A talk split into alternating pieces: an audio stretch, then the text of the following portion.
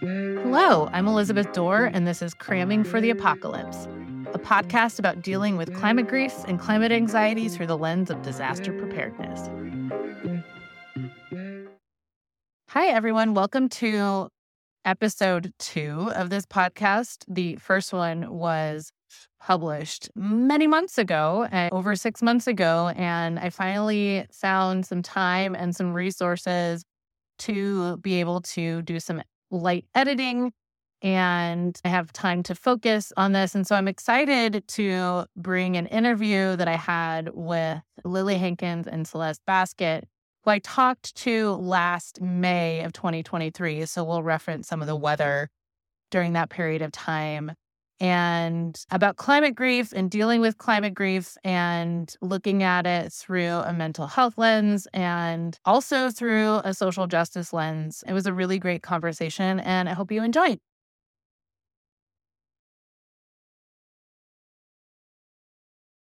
Thank you so much for joining us today for the next audio version of Cramming for the Apocalypse. I'm here with Lilly Hankins and Celeste Baskett.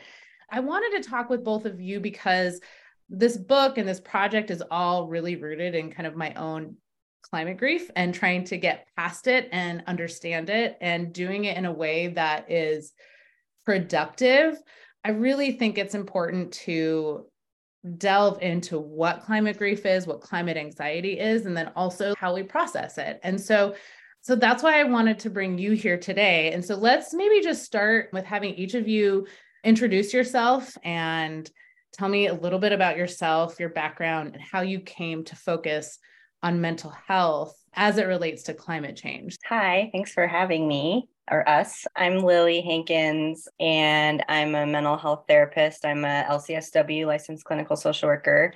I have been a therapist for about five or six years and I've worked in various different settings I went into graduate school not necessarily knowing that I was going to be a therapist. I sort of thought I might, I was in a social work program and I thought I might get get out and do all this like big systems change, community organize, organizing type work. Um, and I had a initial job doing some immigrant rights organizing out of grad school and then realized that I I function best and I'm most passionate about working with people in smaller groups or one-on-one and sort of veered back into the kind of individual work. My current job, where I've been for the past couple years, is primarily working with teenagers in a school based health center. So I work with high schoolers. I'm also a parent. I have a seven year old daughter. So she was born in 2016. And although I have been pretty aware of climate and environmental disaster environmental things throughout my life. Like i remember when i was a teenager i was sort of became aware of things and fires and wildfires and got involved with the sierra club a little bit. And then but it's been kind of on and off like my ability to look directly at it versus look away from it. And when my daughter was born in 2016 and then six months later was the election of that year. And I remember having a conversation with a few of my friends who had small babies around that same time and or were, were pregnant and feel and and just saying like oh yeah i feel like one of the big things that has just happened and just been cemented with this election of donald trump is that we're we as a country are not going to do anything about climate change and we've cemented the future of my child and it was i went into a pretty dark place around it and kind of couldn't think about it for a little while. And it was coming to finding, I, I had to kind of go through a journey and find my own places to land my climate grief and my climate anxiety as a parent and to this little person to be able to come back around and and and be where I'm at now and not that I have anything figured out at all. But it was I think two years ago, I discovered it was a, a friend of uh, a family member introduced me to a podcast called How to Save a Planet. Um, my favorite. I heard an episode with Ayana talking about her matrix of Venn diagram of like what needs to be done what are you good at and what are you passionate about and that's where you need to go with climate action you don't need to do everything or solve everything or have every answer but also not doing anything because it's too big and scary is also not helpful so find your place we need you come in and i sort of started thinking like what is that for me and then i was like oh climate and mental health like i know that this has been absolutely devastating for my own mental health and i'm sure I just can't even, you know, and then that was my first kind of entry point into looking at that. And then I was like, how are people dealing with this and what's even happening? And I found um, various groups. One is the Good Grief Network that has like, you know, doing some really amazing work. I wanted to do one of their groups. I still haven't, but I I instead found a group for parents that was worldwide and it was led by um, Elizabeth Bechard. I'm not sure I'm pronouncing her last name correctly, but she wrote a book called Parenting in a Changing Climate. Mm-hmm. That was I I really rec- I strongly recommend for parents or caregivers who are dealing with climate anxiety or climate grief or any climate feelings. And I was just lucky enough to find her Zoom group, a Zoom group that she was running, and I think it was 10 weeks every Saturday for parents and caregivers of young children. And there were people in the US, people in Canada, people in the UK and South Africa. It was really kind of incredible. I think there were like 10 or 12 of us. But just having this regular container and space to talk about all sort of elements. And it was this structured group that she put together based on her reading and research and coaching practice. It was it was really, really, really powerful and and changed things quite a lot for me in terms of just feeling like, okay, I have I have somewhat of a direction that I feel like I want to go in. And then coming from that is actually where I found Families for Climate, which is a group that um, Celeste and I have, have kind of landed ourselves in in terms of volunteering here locally in Portland, taking, you know, they organize parents and families to take action on climate change. And it was helpful. To, I wanted to find some local stuff and connect with people here. So that that was my next jumping point but always with this interest of how can I I remember coming out of that group being how can I create more of this for people for I mean I was specifically thinking about parents because that's where I came to it from but I, everyone right and mm. this idea that it was it was so instrumental for me to have a place to process some of my own feelings and thoughts and be a total emotional mess and crying and messy and silly and you know all the things and I wanted to, I, you know, had this idea of like, I want to, how can I get involved in creating that more here for people? So then I've been thinking about that for a little while and then got connected with Celeste through Families for Climate. And then she and I have done a little bit of a pilot project around climate cafes that we can talk more about. Yeah. Awesome. Thank you, Lilly. How about you, Celeste? Well, I also am a licensed clinical social worker like Lilly, and also sort of started in mental health and then have moved moved towards what can I do about the climate crisis. And for me, I grew up in the Bay Area in California and grew up in a family that spent a lot of time outdoors backpacking, hiking, cross country skiing. I mean, to some degree, I suppose it wasn't necessarily my parents. I mean, my parents did some of that, but I think it was just something that I, as a child and as a young person, really gravitated towards. And I did Outward Bound one summer, and then I organized my friends the next summer to do our own three week backpacking trip along the John Muir Trail that mm-hmm. goes from Yosemite up to Lake Tahoe and so I've just always been someone who just wants to be in wild places and in nature and that's i mean and i love i love people and i love living in a city and having all the things you have in a city but i always try to get out into nature when i can. And and so as a as a social worker you know you know i started my career working for nonprofits decided, I think, similar to Lilly, that I was best in kind of a one on one, kind of small group um, situation, was sort of where my talents most came out. And I started, ended up, worked in community mental health for a little while, and then have been in private practice for a number of years now. And I have two children who are now 11 and 14 And I think that is where, even though climate change has sort of worried me more and more as as I've gotten older, as the effects of it become more and more apparent. I mean, living here in Portland and just all the changes we just can see every day right in front of us in terms of like the weather we're having right mm-hmm. now. And I find myself often Googling, like I did it this morning. I was like, record dry May, Portland, Oregon, 2023 and I look through the results, like looking for somebody to just sort of acknowledge this is not right. Yeah. Like the, it is not supposed to have stopped raining this this early in May. Yeah. Um, I did and then I can never. This morning. but you did? Yeah. you did the same one? Yes, absolutely. I did. I, I, don't know if it was exactly the same words, but I was doing the same. Sad and what funny. is happening in May?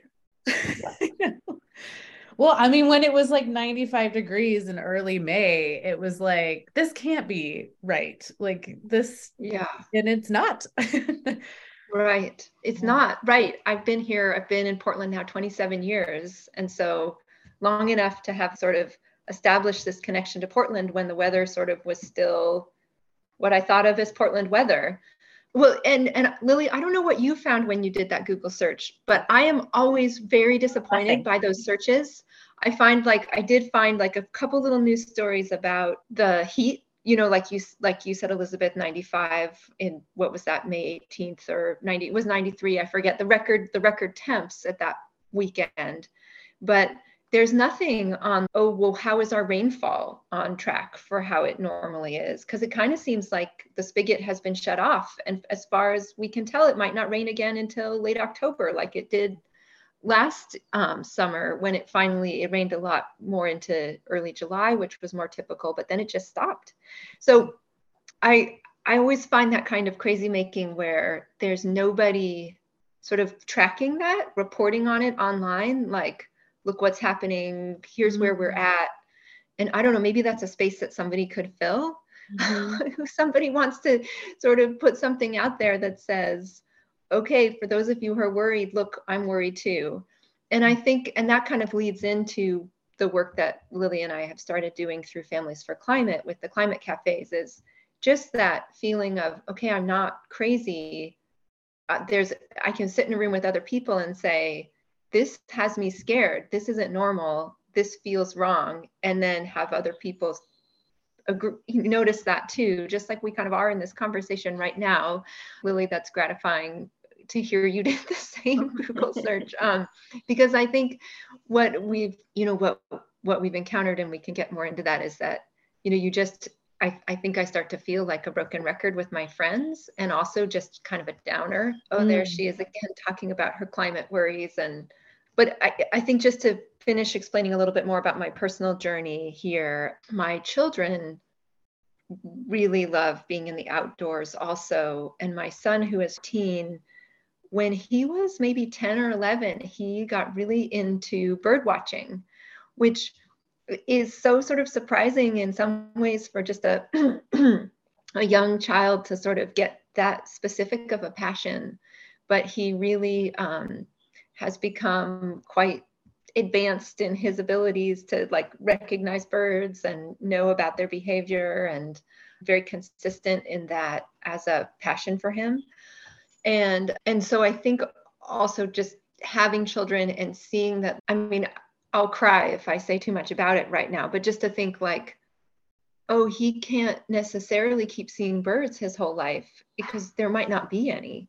It's just so devastating. Lilly used that word also to to think too much about. I mean and that's just like one little piece of climate change right is is being with wildlife. And then there's all the other pieces about human health and economic impact and you know that, that you are all very well aware of. But i think that like where it can hit for each of us i think it kind of hit us personally in these different places where we think about what will be missing in the future yeah. or what the future could be like. So so anyway i also found myself going to families for climate to sort of figure out well what can i i need to do something. And then Families for Climate connected me with Lilly, and Lilly has her experience of being part of these groups And so I, you know, said, Lilly said, well, what if we try this? And I said, great. So, Love but that. that gets us more to kind of what we're currently doing.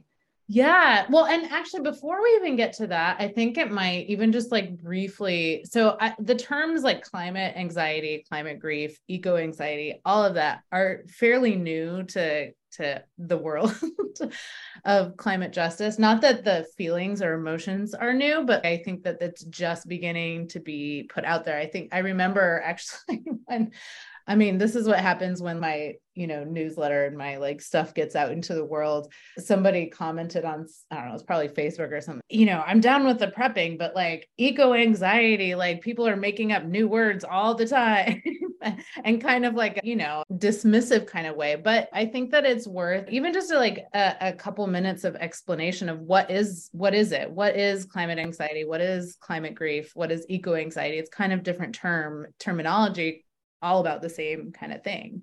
Lilly, you want to you want to take a start at that?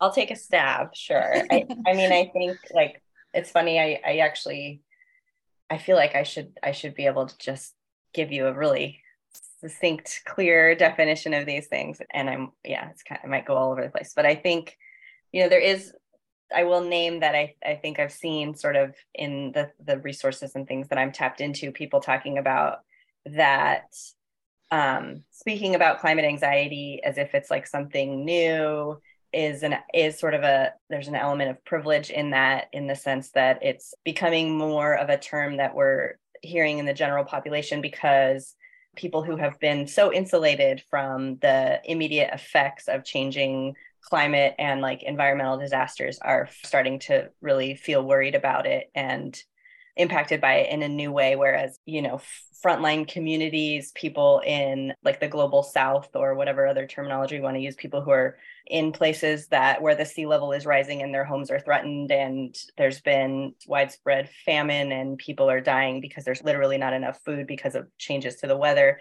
like they've been affected by it for decades and obviously had plenty I'm of anxiety or worry or grief or stress or you know any number of emotional and mental health effects of all of that for decades.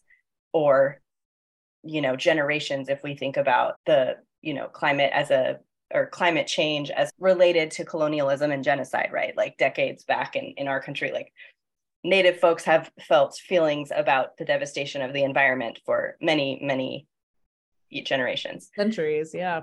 Yeah.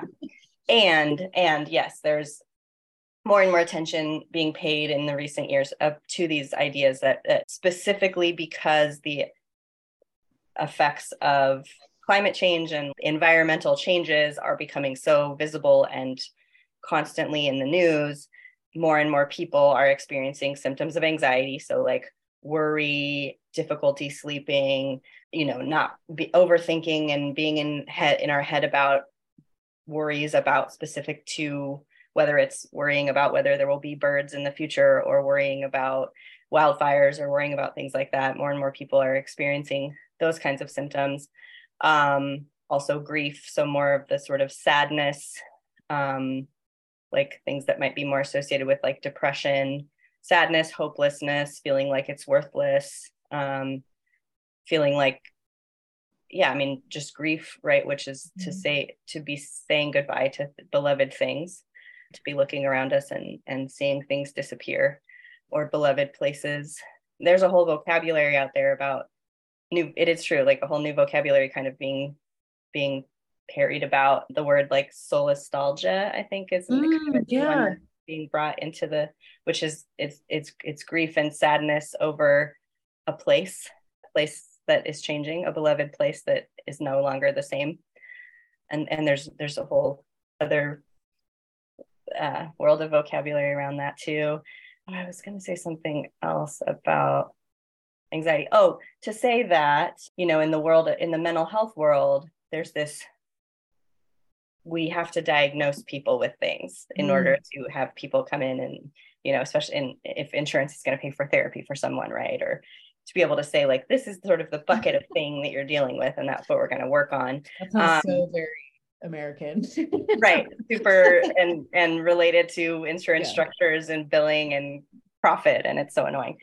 But there is an important thing that from what I've read and, and, and learned about in the mental health and climate overlap world, that it's very important not to pathologize, not to say to say that actually feeling anxious at the prospect of continued environmental change is very normal. Like that is mm-hmm. a normal human reaction. And if you feel that way, that's fine. It does not mean you have a mental health disorder. And the same with with grief and despair and all the things. It's it's normal to feel these things, and yet we don't talk about them or talk about it. Mm-hmm. I don't know if I gave a great definition. No, that's perfect. And actually, yeah. you've touched on some things that we'll talk about later too. But but I, let, us kind of parlay that into kind of why we're talking here today. So uh, just as some context for people listening, I know these two from Families for Climate because I run their communications. Um, and it's an amazing climate justice organization that really is working at the local Oregon level, but also in partnership with other states. I think it's really being a part of a coalition of, of climate justice organizations um, locally, regionally, and even nationally in some sense. And and one of the programs that Lilly and Celeste are bringing to this to families for climate and to oregon in kind of a formal and informal way i guess is the is climate cafes which is a, a way of of addressing or i don't know if dre- addressing is the word but really honing in on this climate anxiety climate grief. And particularly it doesn't I, I imagine it's probably not just parents that are coming to these but i think that you know what you two spoke to is really you know that that anxiety uh, heightened so much more when you had a kid and you and when your kids experiences start were starting to be affected because of climate change and and you know i get teary every time i think about it because that is really what was something that was a you know i thought about before having my son who i was pregnant with him in 2016 during that horrible election. And has just heightened more and more as I think about what the future looks like. And it's so unknown. You know, we just, you know, we have a sense of what it could be, but it's so different from what our parents could think about for the future for us. Anyway, so my kind of bringing it back to the climate cafes, I would love it if you could talk about what climate cafe cafes are and how they are involved in you know in addressing climate anxiety and what is their purpose and goal.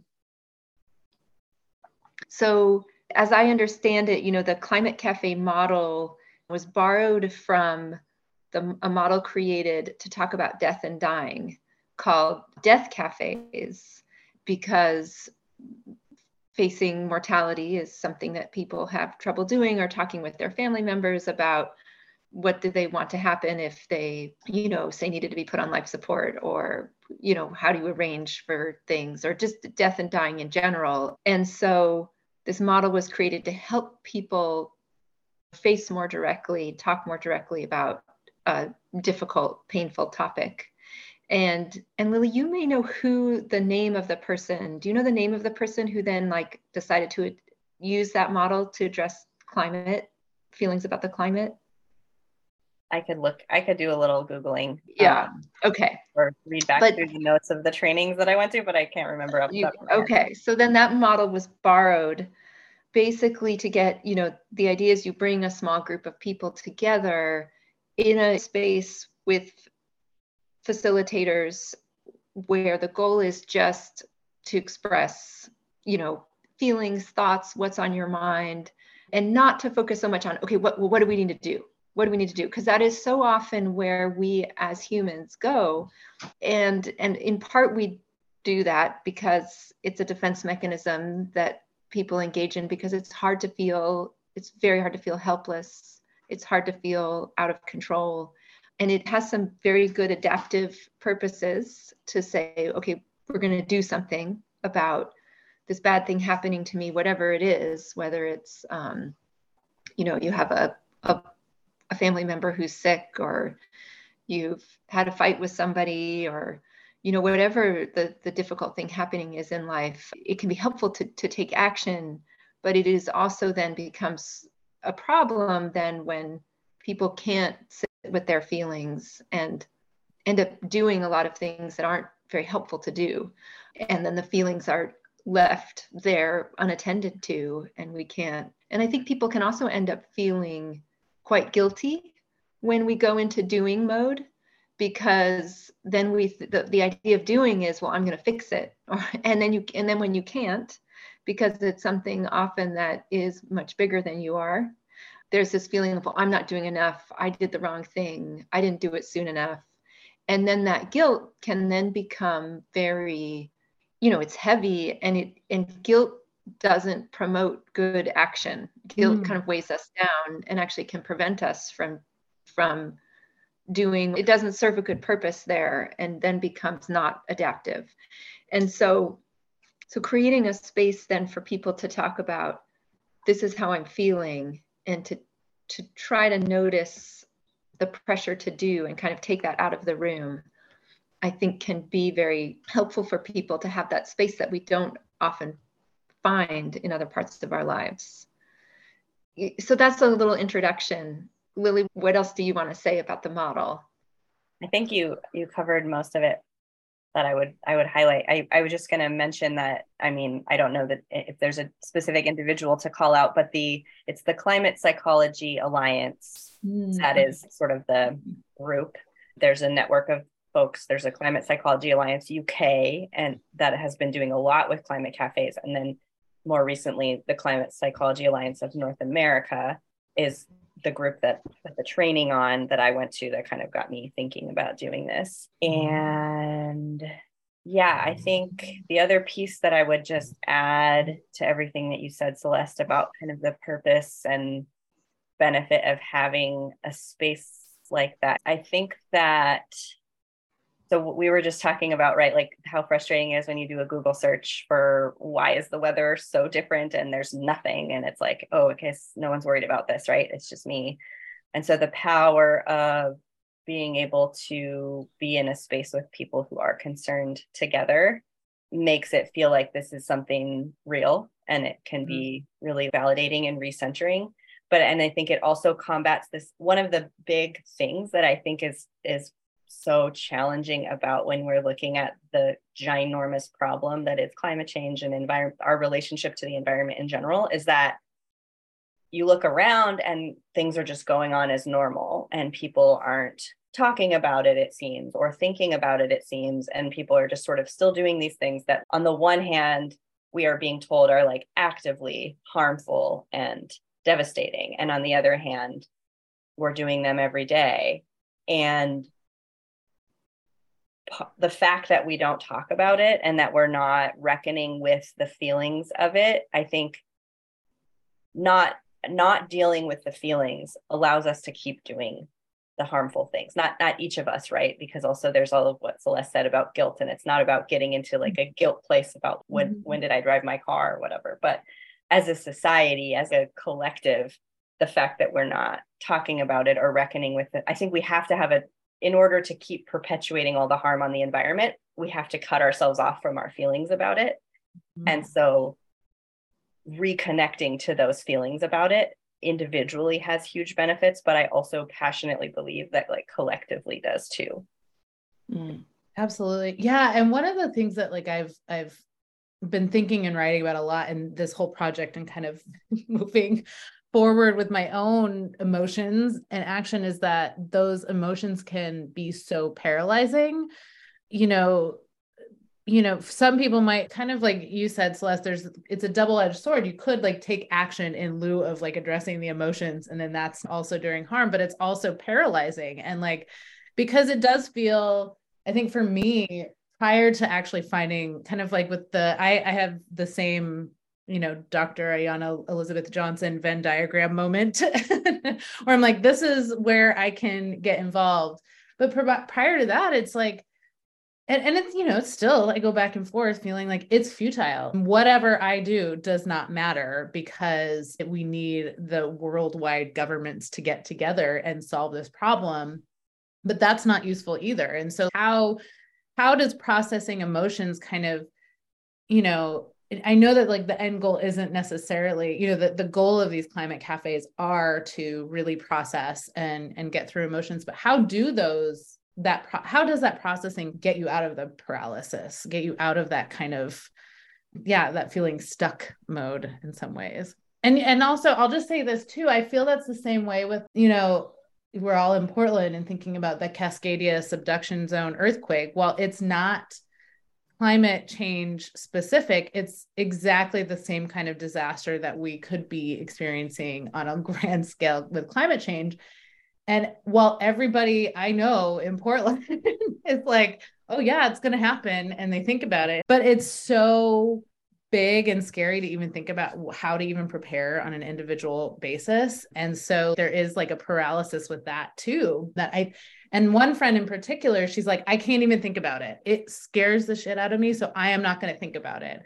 And that I think is really the same thing as climate grief and in a nutshell. And so I don't know, I guess maybe responding to my many different thoughts and ideas around that paralysis and what that means in these formats of like the climate cafes.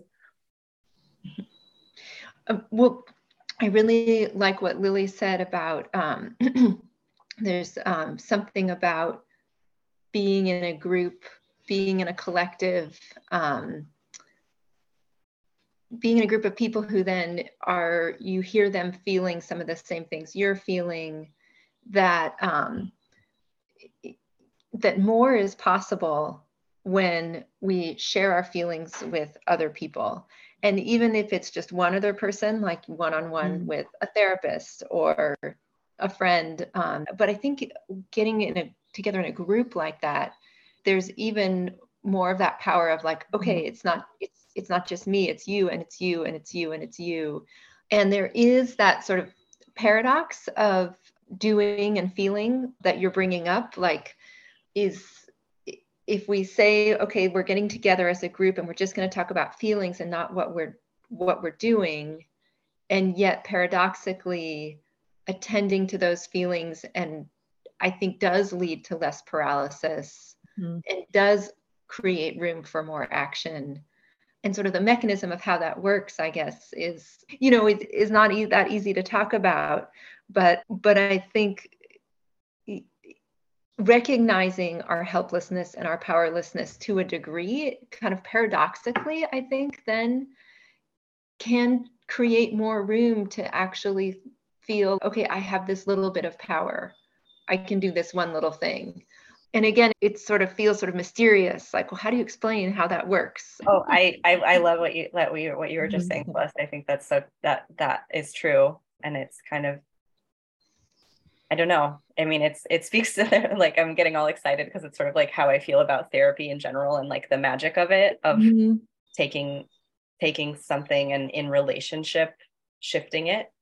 But the thing that like there's like the image that was kind of in my mind when we were talking about this is like as if when our emotions are just with us and we're just holding them but also kind of holding them at bay it's almost like this like water that we're trying to sort of hold up with a dam and and we're just dam we're fortifying the dam and like leaks spring and then we sort of dam it back up again. And if we can come i think some, there's something that happens when we can attend to them and let ourselves like let the overwhelming wave flow over us and let it fully be felt and particularly be felt in relation or you know in the in the witnessing of other people and witnessing other people sort of have their own waves that it's like we can there's a sense of movement i think and energy that's part of emotion right? Like emotions that's part of what they do for us is they communicate to us that something is happening that's important and kind of lead us to want to do something.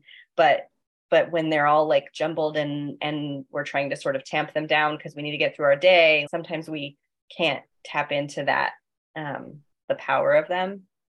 So i don't know. This is maybe kind of just my this is maybe just me yeah. intellectualizing like sort of how i think about doing the emotions work of one-on-one therapy but also in like groups like these. It helps sort of funnel all of that energy like from this like swirling thing that isn't really going anywhere to okay like all of this grief and all of this worry a makes sense and b has important information for us about things that are important to us and our values and what we care about.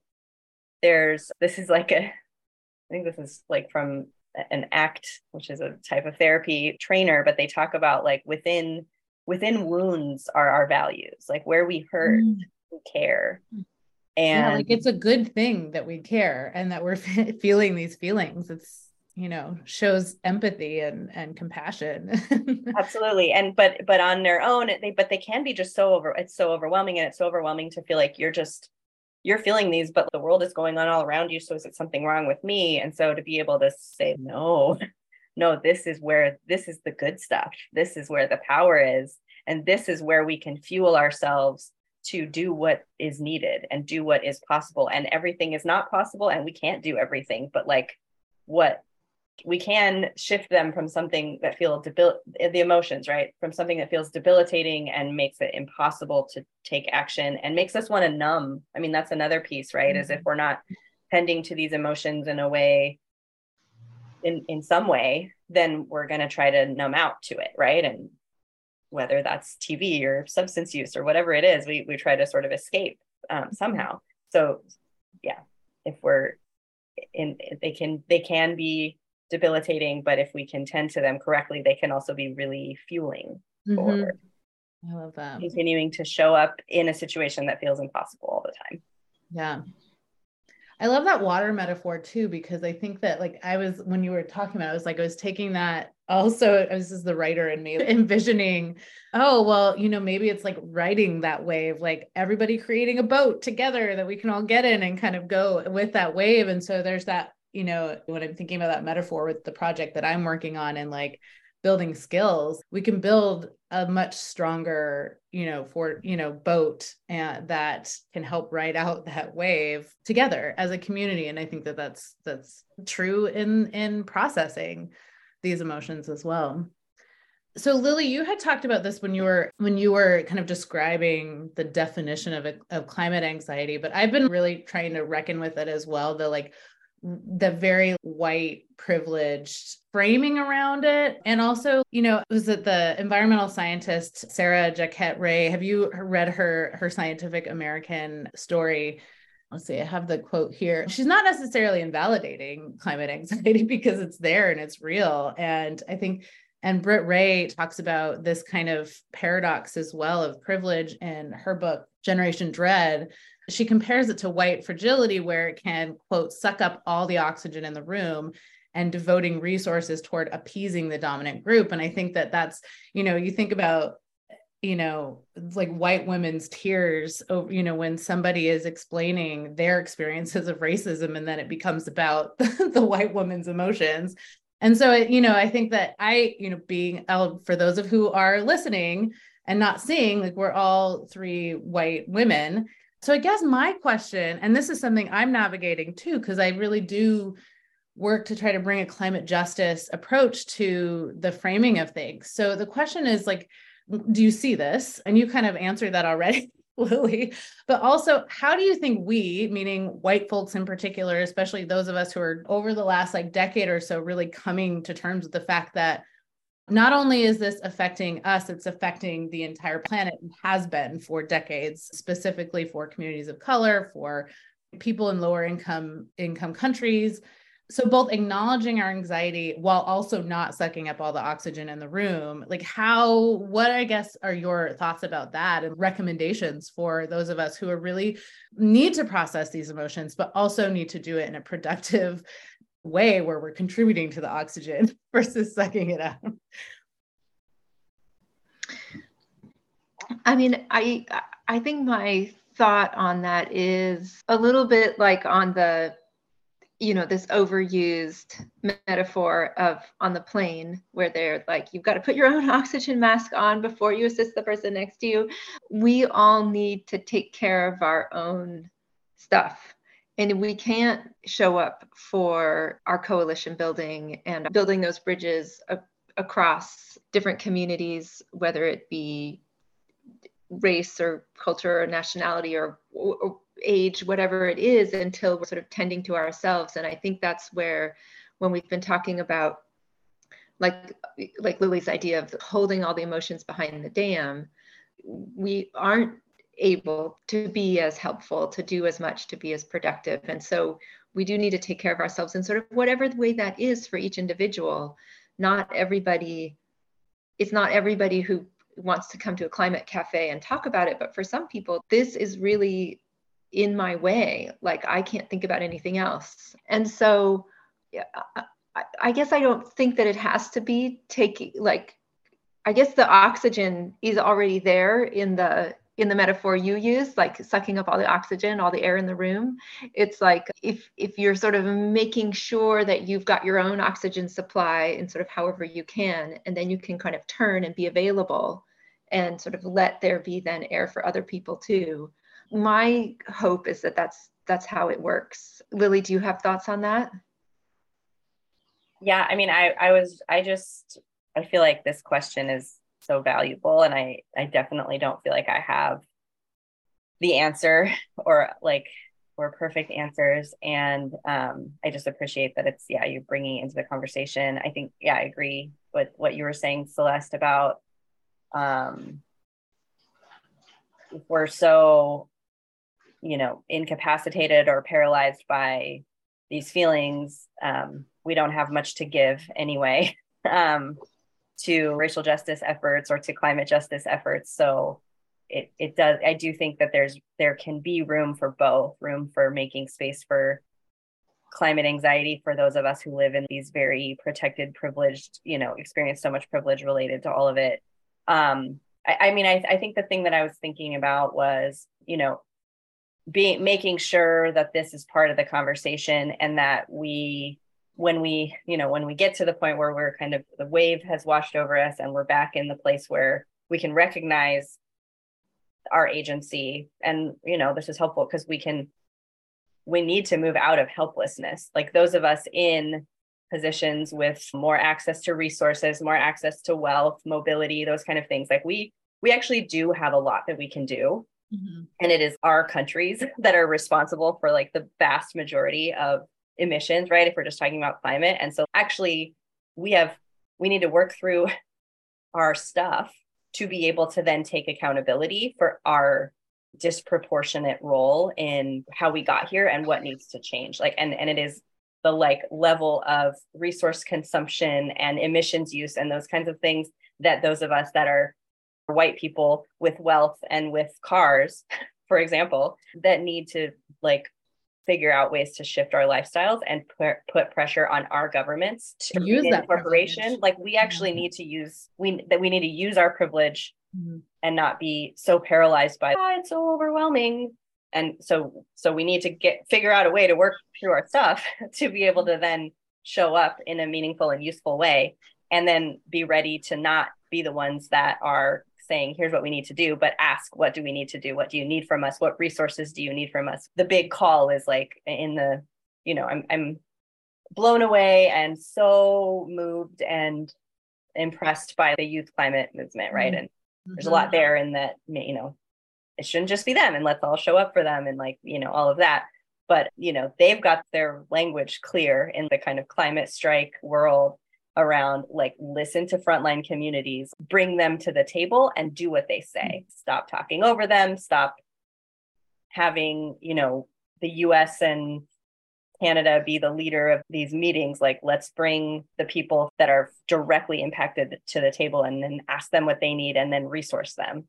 So I think yeah getting our getting our feelings in order so that we can show up in that way is is what we need to be doing yeah, and seeing it in like and through the lens of like racial justice as well is helpful because I think that like that's what a lot of people of color and grassroots organizations that have been doing the racial justice work for decades have been saying, you know, to the white people who are just coming around to systemic racism is that you need to do this work on your own and unlearn certain things Uh, without relying on people of color to teach you. And I think it, it sounds like it's very much the same. Like that's where these climate cafes and these processes that you can work through other people who are also working through it and kind of that unlearning process and learning process and dealing it with yourself it's apt the you know the the metaphor around the oxygen mask i do think it is such a valuable way to think about it is like that's how we need to feel you know we need to make sure that we are addressing ourselves first before we can even give back so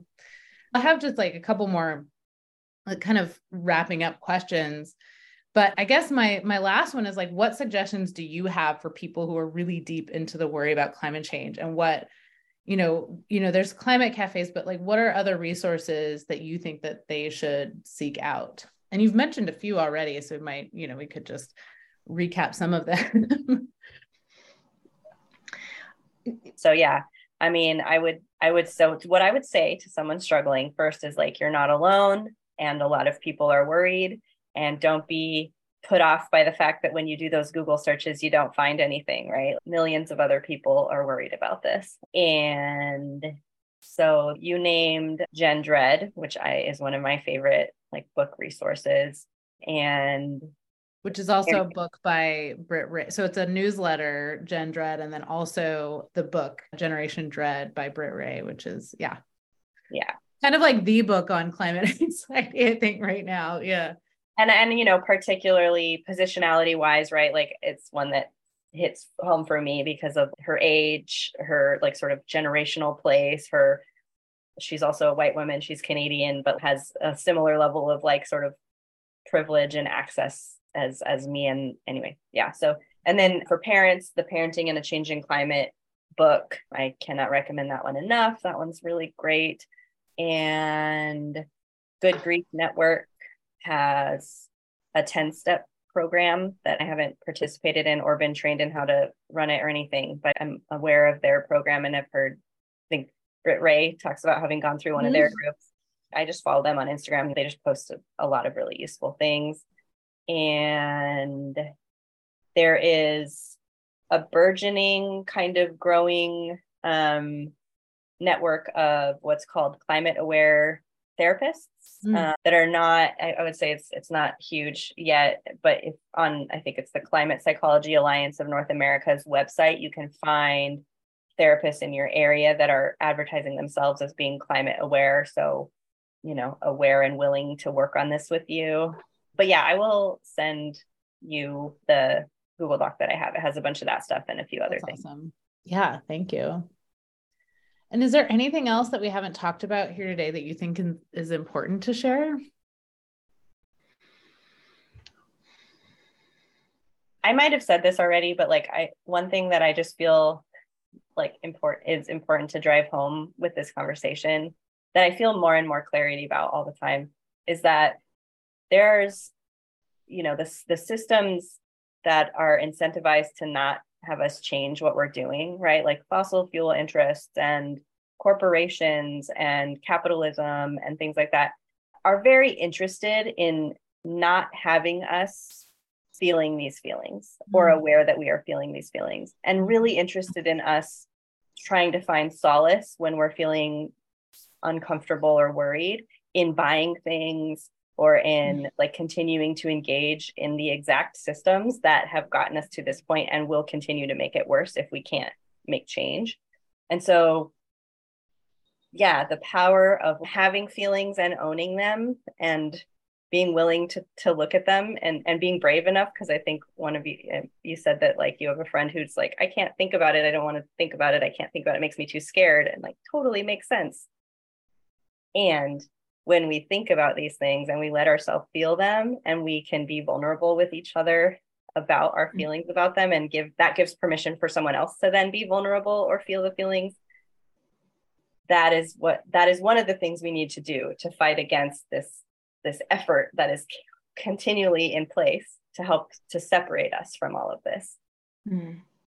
I love that. I mean, that yeah. is so true. That is so true. Right. Like, I don't think I'd ever thought about it in those terms. That's like shopping is there is like therapy, but and that's like yeah, and we're like have this constant messaging that this will make this will make you feel better and not so alone and all that. I mean, it's you know that is an example of everything that we experience. It's like the negative, you know, parts of capitalism, and yeah, I'm going to be thinking about that the rest of the day. yeah, that's great, Lilly. Thank you so much for that. Yeah. It makes me think about how my son, my 14 year old, he has, I feel like one way he's coping right now is he's been reading Thich Nhat Hanh books. Mm. He, gets, he checks them out from the school library, like at his middle school. He came home. I love your son. I don't know him, but like everything that you said about him, I'm like, he he really is a he really is a beautiful guy. He came home with a new Thich Nhat Hanh book this week from his school, and he said, "My middle school library they had to get this from McDaniel's. Yeah. Like they had to, it wasn't even at his school, but they like did an interlibrary loan so he could have the next one. And anyway, I feel like just, just focusing on being able to be in the now, in the present, and and to come together with other people. And and neither of those things is, you know, buying something. Neither of those things is what movie am I going to watch? What, you know, you know it, it, it's just about sort of being in the present connecting with other people i think those are just such powerful tools that we all you know have available to us if we can you know hopefully we all have those available to us and we can help other people have those available. Yeah. I love that. This has been really, really wonderful. Thank you both so much for taking the time to just chat about this because I think for me, it's just like also my process is talking with other people about all elements around climate grief and and also the things that we can do to kind of combat climate grief and climate change in general. And so i really appreciate you taking the time to to chat with me today thank you elizabeth yeah, this is a I, I love this conversation. Thank you. Me too. Me yeah, too. it was a great opportunity. Thank you yeah. for the work you're doing. Oh, thanks. I love the work you're doing. What's the like next steps for the climate cafes for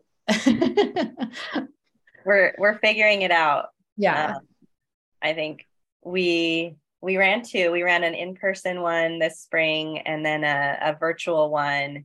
And it's kind of been a learning opportunity. They both were great. And I don't know, I, I'm was I'm definitely particularly think it's powerful to be in in person with people. So that mm. one was like, oh, that one I really feel like was a wonderful pilot.